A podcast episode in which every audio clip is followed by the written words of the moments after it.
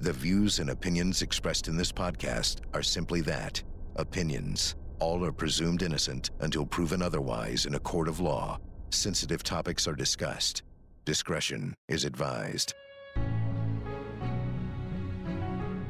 On this week's Court TV podcast, breaking news coming out of Minneapolis with the judge ruling to allow a third degree murder charge against Derek Chauvin and the bombshell announcement of a record setting civil settlement between the city of Minneapolis and George Floyd's family.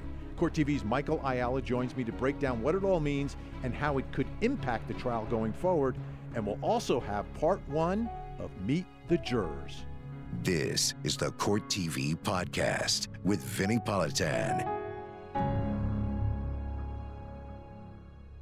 Welcome to the Court TV podcast. I'm Vinnie Politan. Thank you so much for downloading and listening, and and share it with a friend. Let them know what's going on here. As uh, during the course of the trial of the man accused of murdering George Floyd, we are taking a deep dive into this case, um, taking a look at issues um, at a level that no one else is, uh, quite honestly. No one else is. People are kind of like, all right, yeah, the trial's going on, but we are actually there. Our cameras are inside the courtroom. We've got our crews on the ground getting uh, inside information. We're all over every document that has been filed in this case. And of course, gavel to gavel coverage, beginning with jury selection, which is taking place uh, as we are recording this uh, as they get ready. They need to get 14 jurors, um, and 12 will ultimately deliberate. They can only fit 14 inside the courtroom, which is why they've limited it to only two alternates, which is kind of dangerous in the pandemic, but that's where we are. But there's a few things I want to focus on here, and I want to begin with the actual charges, which have finally been set and settled in the case.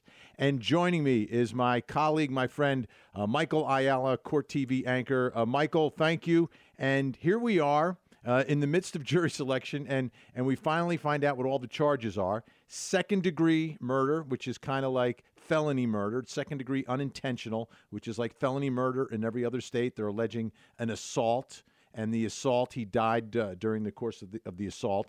Uh, then we've got manslaughter. And now, finally, third degree is back in the depraved indifference, uh, the eminently dangerous act uh, that they are alleging here.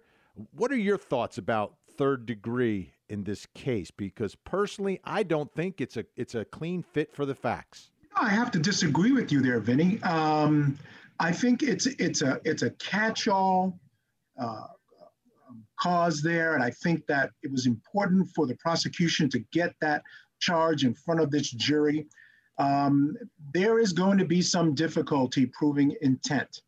Um, we've heard a couple of prospective jurors actually say that they don't think the police went to the scene to hurt anybody with the intention of certainly not killing anybody. So, intent is going to be an issue for jurors. I think that's clear. And when you talk about getting a conviction for murder.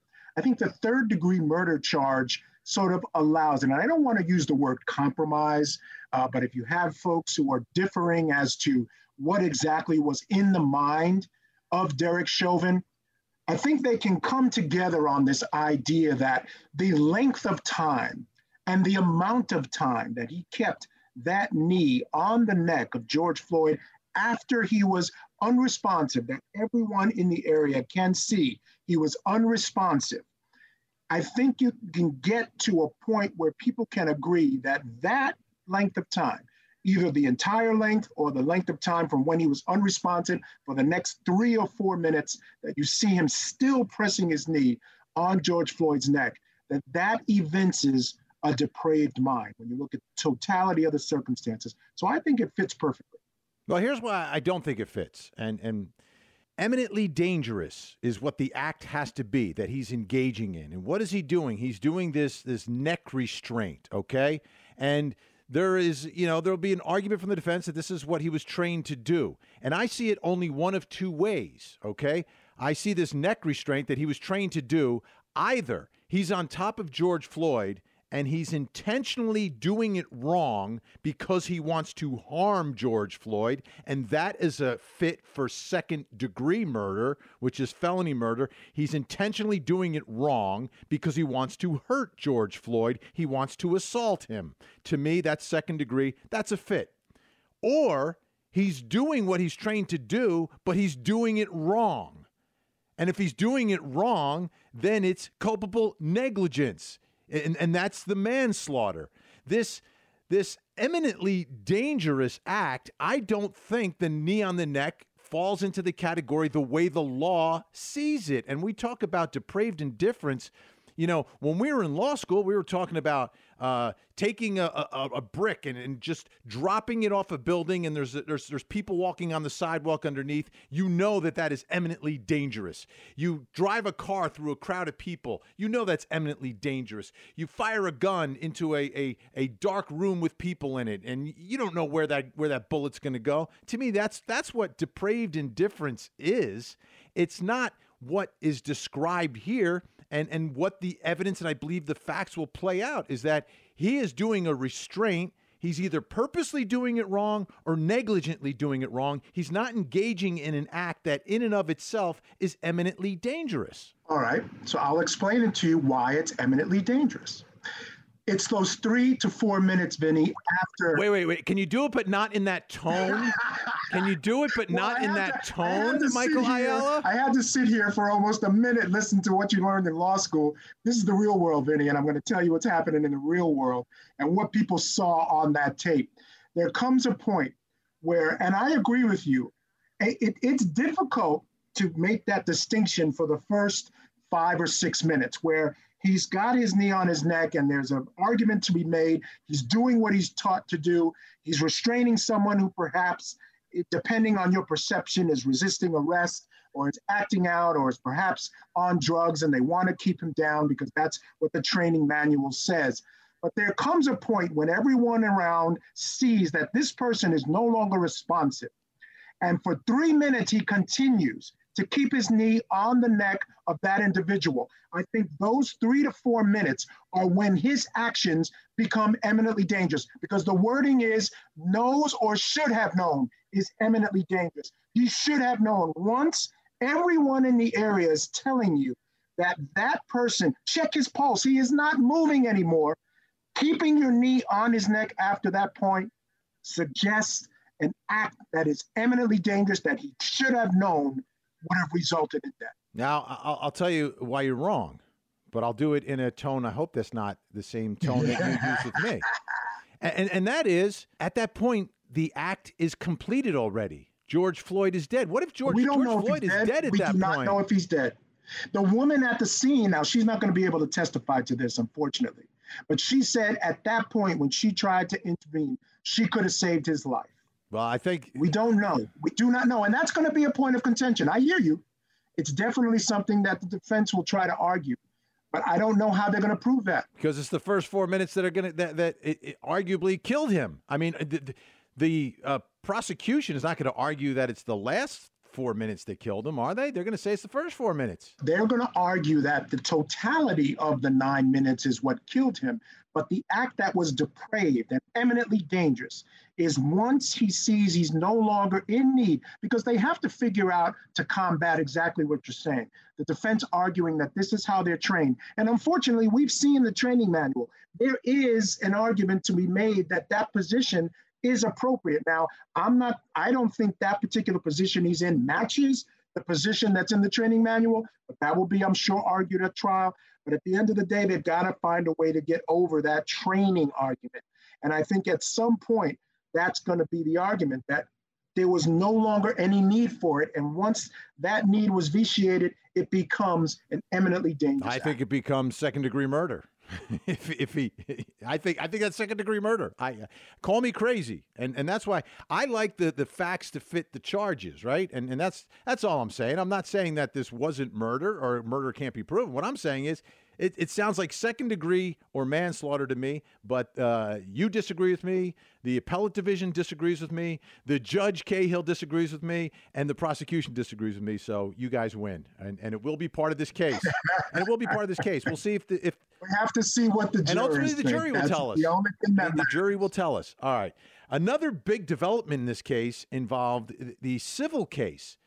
George Floyd's family, represented by Benjamin Crump, Antonio uh, Romanucci, and, and some other great attorneys, um, going after the city of Minneapolis, the city of Minneapolis settling the case for $27 million, but making the announcement in the middle of jury selection in the criminal case, which was, I think, surprised some people, especially the defense attorney, Eric Nelson. Let's take a listen um, to him addressing this in court.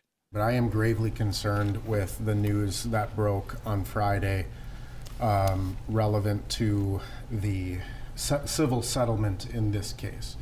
Um, this is, by my count, um, notwithstanding all of the uh, high-ranking state officials that made comments at the at the onset of this entire uh, situation.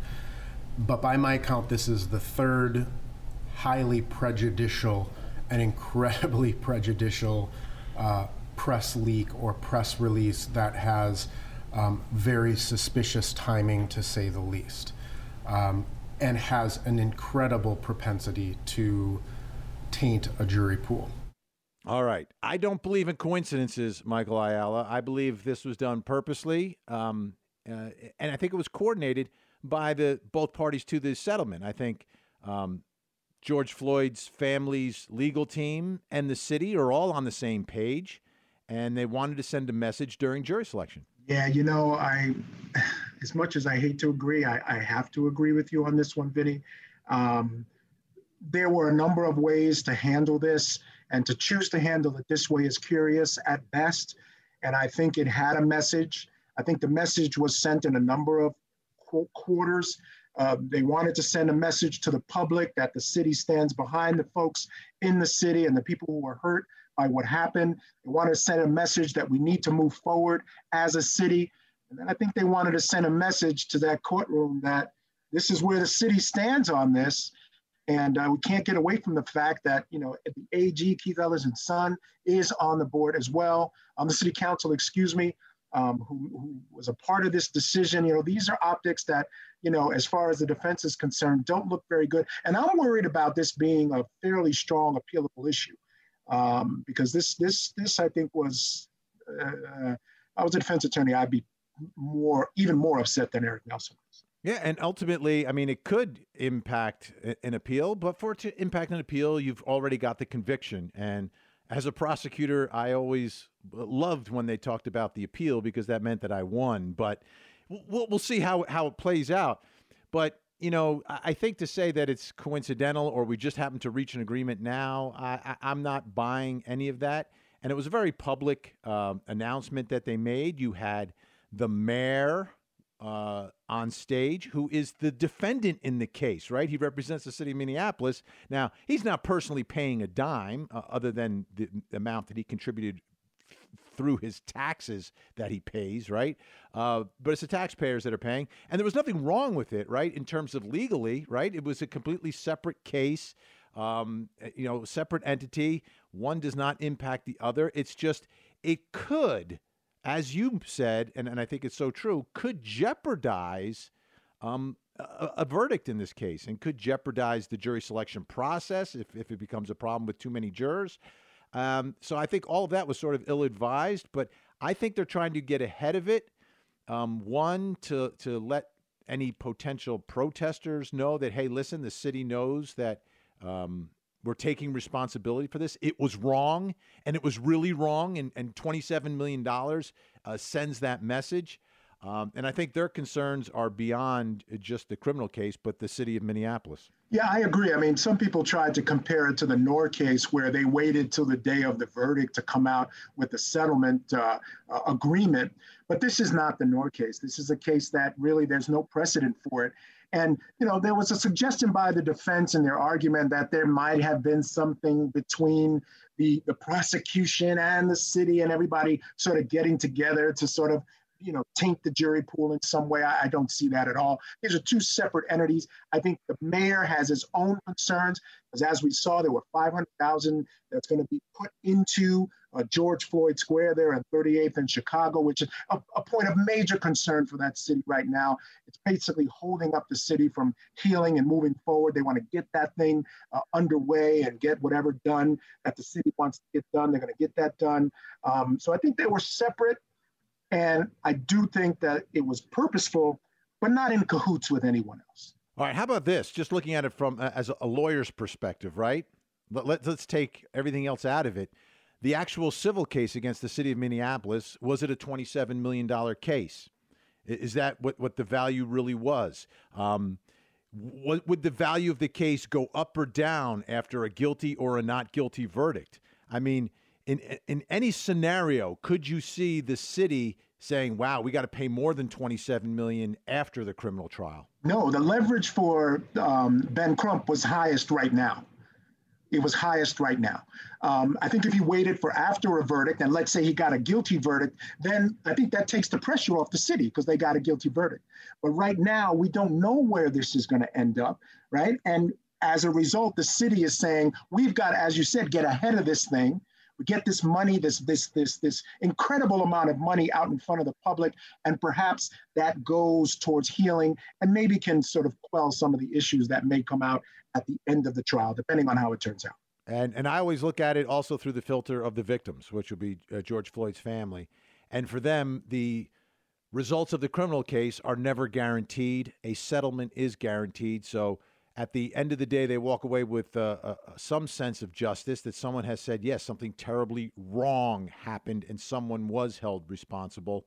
And, you know, 12 people will tell us about whether or not uh, Derek Chauvin is responsible and whether or not Derek Chauvin murdered George Floyd. And speaking of those 12 people, um, jurors are being seated. And we're going to, when we come back, we're going to do what, what, I'm calling part one of Meet the Jurors. We're going to uh, talk about some of the jurors who have been seated already. You'll hear uh, what they had to say, and we'll try to analyze, you know, are these folks who will, who are the best case scenario for one side, the other, or are they just what we all want, which is fair and impartial jurors? That's next.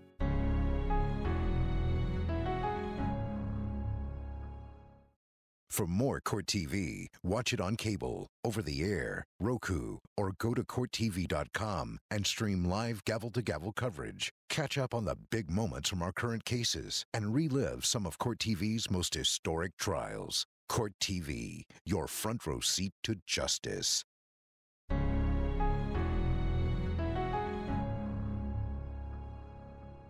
In your uh, questionnaire, you acknowledge that you've seen a Facebook video or certain videos of, of this incident, right? I have not seen the video. Oh, you have not. I'm sorry, I hadn't flipped my page. So, um, you've not seen any of the social media videos or news stories with clips of the video or anything? No.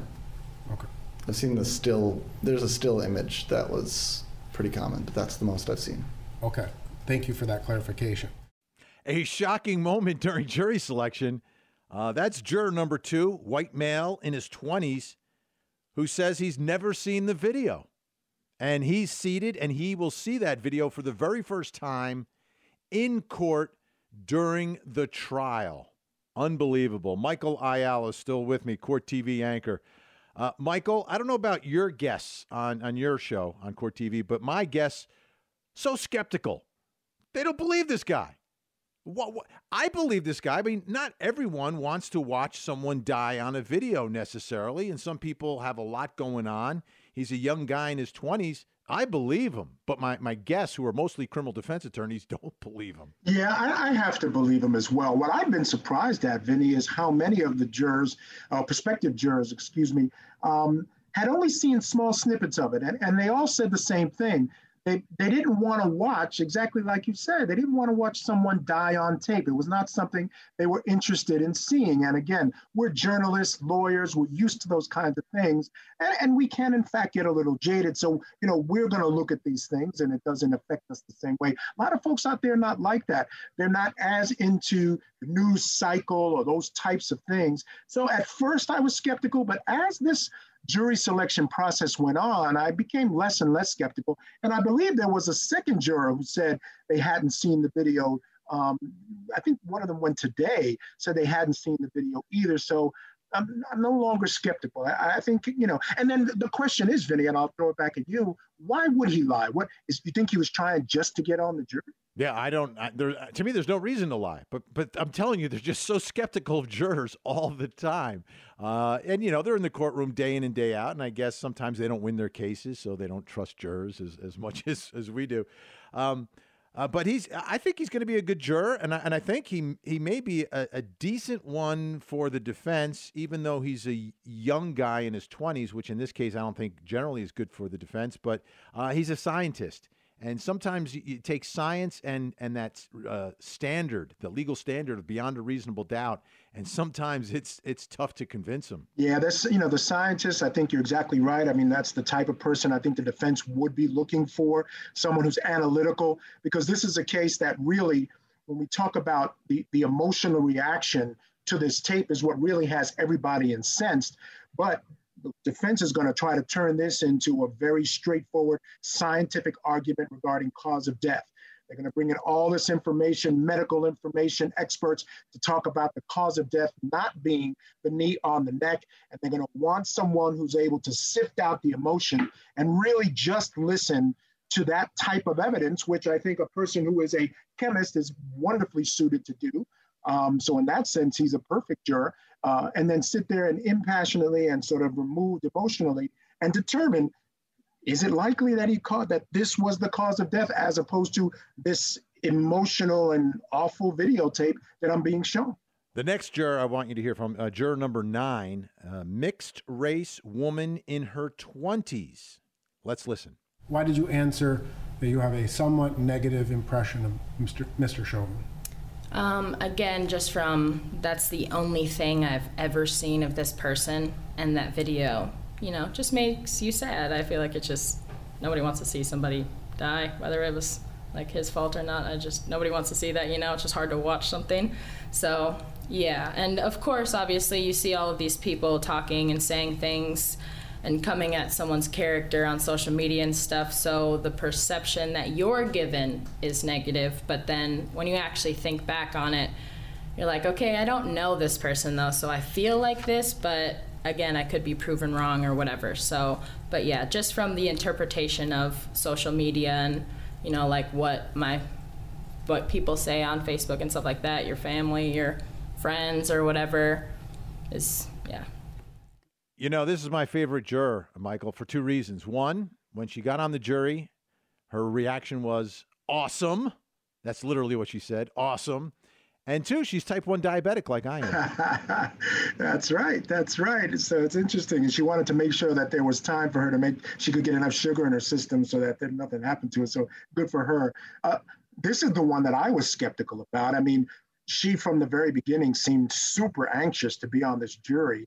Um, why, again, I have to ask the question, why? Why? I understand wanting to do your civic duty. I understand wanting to be a part of a case that's perhaps historic in its proportion. But just to be so excited that you scream awesome when you're chosen, then you know that that puts you in a little bit in the suspect range. But her answers were well thought. She's intelligent. Um, her answers were well thought out. She seems very well reasoned. She seemed like a juror and I've been impressed so far, Vinnie, by how these jurors have really been very much down the middle. They, they've said some things that I think the defense can feel comfortable with and hang their hat on. They've said some things that the prosecution can grab onto and say, this is someone that I can convince uh, to, with my arguments. And, and she certainly was one of those people. So, um, you know, again, while that did cause some skepticism for me, I think she's a solid juror. Yeah, and I think the defense likes her as a wild card. You know, you always you know because the defense is, yes, they're looking for a jury to come back unanimously and say not guilty, but you know they're realistic uh, most of the time in their approach, and they're looking for anything that sort of disrupts things. And she's you know with that enthusiasm, that's that's a little different than the rest. Uh, and I think prosecutors uh, did not want to strike her because they're not striking anyone other than white people, from what I've seen. Well, yeah, I mean, they're only striking white people. Let's be honest. I think they have to be, and and and I, I get your point. I don't like the implication, but I think with a county like Hennepin County, where you have 74% uh, white people and 13% black people, I think it's something like 7% Hispanic. I think you have to be ultra open to any black juror jury. Uh, Let me ask you something, Michael. Sure. Let me ask you something because we know it's illegal to strike a juror because of the color of their skin. Sure. But it, it, but it's legal to keep a juror based on the color of their skin, right? Yes, if you can. Yeah, I mean, um, I, I, mean, right? I don't like there's no the explanation for it. The juror's on. I don't right? like the implication. I think, I think by virtue of life experience as a person of color, uh, put you in a unique position in this trial. One that could a make it difficult for you to even get through that initial process of getting on this jury, right? Because your experiences are going to be such that perhaps you don't have negative experiences with police, or you're going to have a very strong reaction to the video, or you're going to be very positive towards Black Lives Matter, or you had some involvement with some of the marches or protests. So suddenly, an already smaller black pool of, res- of, of possible jurors is shrunk down even further. So you've got both sides there. So I'm going to be a little more open to anyone of color because I think that life experience is important to have in that jury room. Next juror is a white male in his 30s, juror number 19. Your role as a, a juror in this case is to weigh the evidence, right? Yes, sir. Are you able, would you be able to listen to the evidence from both sides? I believe so, yes. Would you be able to um, keep an open mind until all of the evidence? I believe presented? so, yes. Okay. Would you be able to, um, if if ultimately you felt that the state of Minnesota failed to meet its burden to prove this case beyond a reasonable doubt, would you have any uh, reservation in finding Mr. Chauvin not guilty? If that's the, the, the, the path that was laid out, no. Okay. Um, and conversely, the other way too, right? That's correct.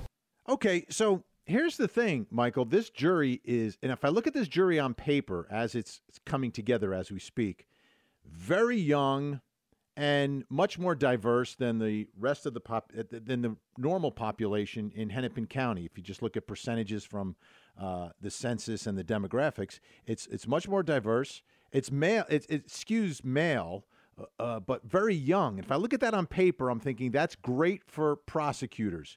But then as I listen to the answers and what they're saying, it's not as much. As a matter of fact, there are some that I think sound really good for the defense.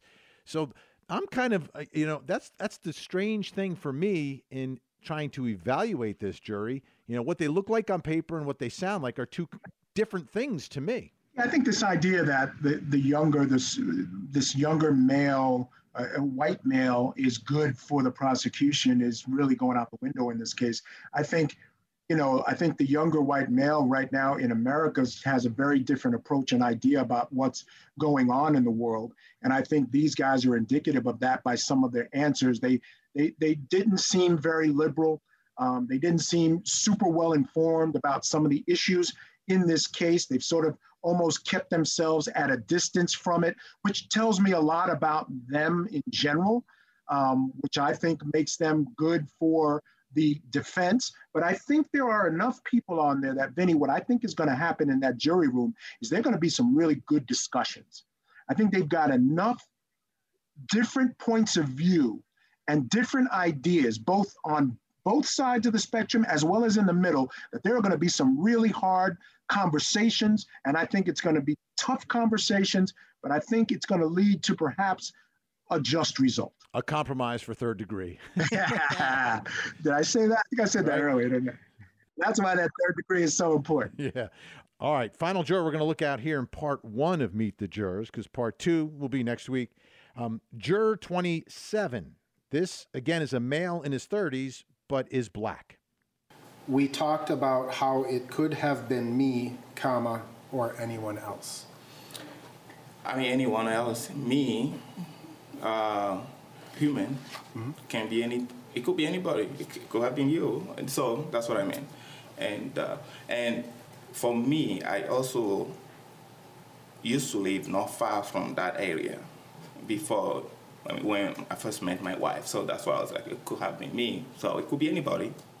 You know, there's another part of this uh, juror that's interesting. Um, not uh, not born in this country. So it's been here for uh, 14 years, and I, am to me that's probably the biggest factor for this juror is someone who's come to America. But the question is, how how do you think that plays? Well, biggest factor is that he's black. That's first of all. second of all, that he's black and born outside of this country is a very important fact because all black isn't equal, right? When you have someone who hasn't had the American experience from day one, um, I think they take a different look at, a different approach to a number of issues. And I think this guy bore it out. I mean, I think he's a, a, a great juror. I think he's got, again, things that both sides can hang their hats on. He's someone who, you know, has respect for police, um, has and understands some of the issues facing African Americans, folks, folks who were born here but also comes with a different mindset from another country where perhaps he looks at some of the issues in this country and wonders what's the big deal? Because where he's coming from things are a lot different a lot worse et cetera et cetera. And we should be happy with all the wonderful things that america provides. Again these are arguments that that come up.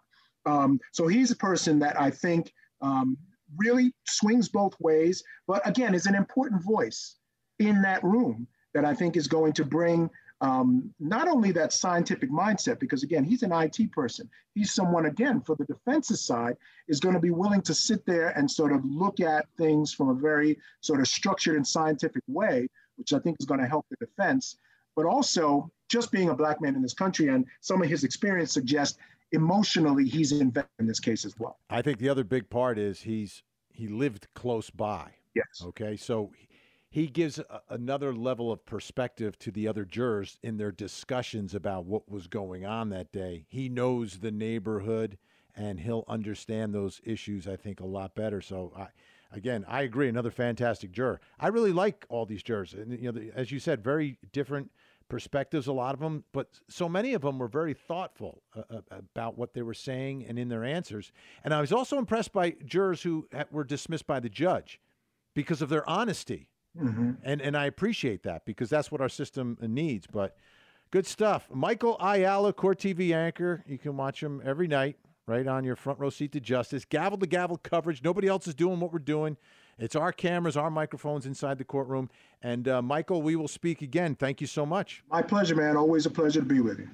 All right. When we come back, uh, I've got one more issue to talk about in, in this case, and to me, it's it's about the big lesson that is taking place during jury selection of this trial, okay? It's a big lesson that we should all learn. I thought we learned it before, but we didn't. Uh, but this time, uh, I think it'll be for real. And I will reveal what the big lie is that is told by lawyers, mostly defense attorneys, all the time.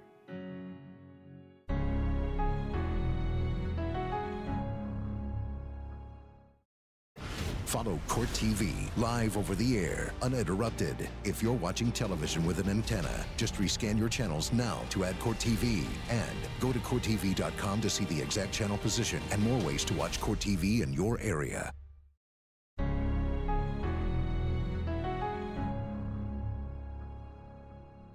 We'll never get a fair jury. They'll never get a fair jury.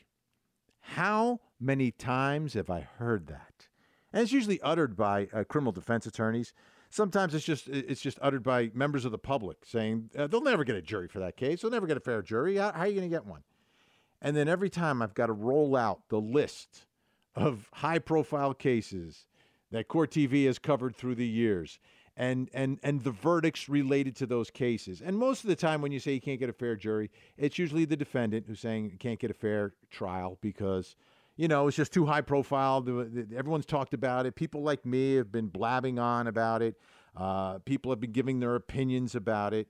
And you know whether you begin with O.J. Simpson, okay, O.J. Simpson, not guilty. Uh, you can go to that woman in in Orange County, Florida the Pinellas County jury came back and said not guilty for the murder of Caylee Marie Anthony. And that was, yo, you never, she'll never get a fair jury. Yeah, she did. George Zimmerman, oh, he'll never get a fair jury. They, they've already convicted him. They didn't convict him at trial, so he was found not guilty as well. Uh, and some people do get convicted. Jodi Arias got convicted. But ultimately, it comes down to what happens inside the courtroom and you always can get a jury. Jury selection is controlled by the judge. And in this case, the, the case of Derek Chauvin for the murder or uh, accused of the murder of George Floyd, uh, it's Judge Cahill. And Judge Cahill has set up uh, one of the best systems for jury selection that I've seen in a high profile case. And he's, he's doing these jurors uh, one by one after they filled out a very well crafted questionnaire that gave both sides and the judge lots of information. There were a bunch of jurors just from the questionnaires that they eliminated immediately for cause. And then when they come in, the questioning is is not extremely exhaustive. It's but it's to the point and it's very much responding to what they said so they have an idea. Both sides have an idea going in whether they like or don't like the jury juror, and then they try to do their little uh, song and dance um, with the questioning to get the judge to dismiss them if it's someone that they don't want. So it, it and the judge has set this up one by one, and after each juror is questioned, then each side has to decide in or out. You're going to use a strike or not use a strike. And they're put on the spot rather than just passing them through and then getting a bucket of 50 and then using the strikes. No, one by one. So we know where we are, and both sides can see how quickly things are actually moving. And, you know, each day they're getting one, two, three jurors. And in a case like this, where everyone has heard about it, where um, almost every juror has seen the video, and where every juror has has some sort of an opinion already, they're able to rehabilitate those opinions and get this jury um, to agree to the one and only question that they have to answer to to be okayed, to be um, uh, to be fair and impartial? Can you take everything that you know, everything you think, put it aside, and base your opinion solely on the evidence you hear inside this courtroom? And when they say yes, inevitably the judge will say, This juror is fine. Does either side want to use one of their limited strikes to get rid of this juror? If not, they are on. And that's how uh, we are in the midst of building this jury, which it, it should get done in two weeks. It looks like it could get done in two weeks or less in this case. Unbelievable. And here's the thing, okay? All right, so the jurors say they can be fair and impartial. How, how do we know that they actually will be? And I think what you have to do, if you've never done it, is actually go down to a courthouse and sit inside the courtroom for a trial.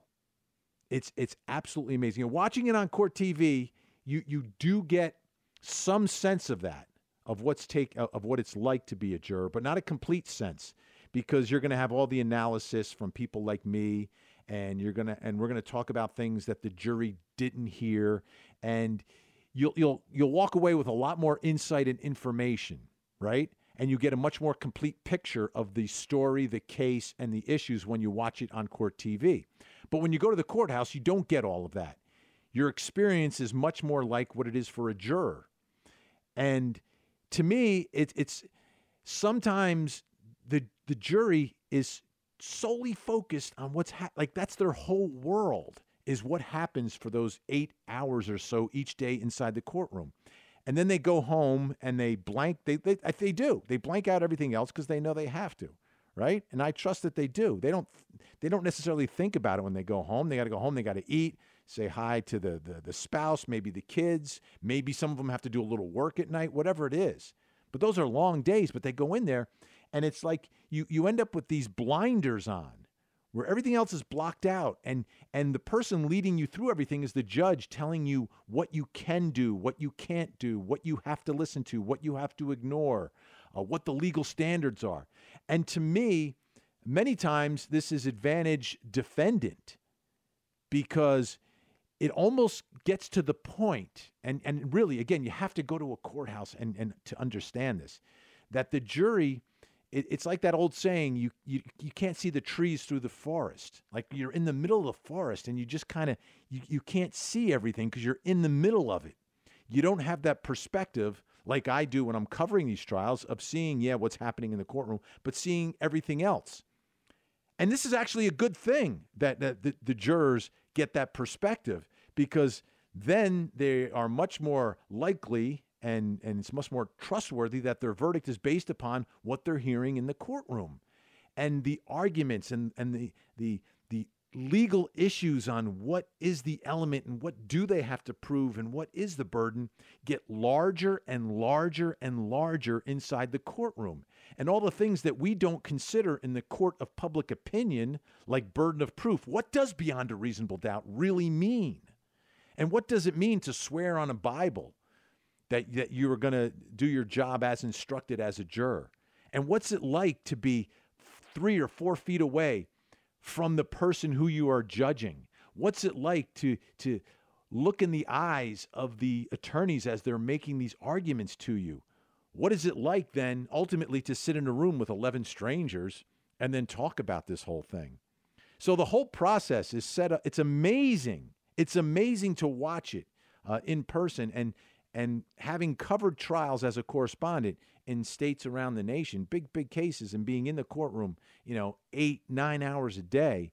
I, I have a much better feel for what the jurors are going through. Not exactly, though, because I don't go into the jury room for deliberations. That's the part that we never get to see or hear. Uh, we get to hear about it sometimes, um, but that's the, the other unique part of all this.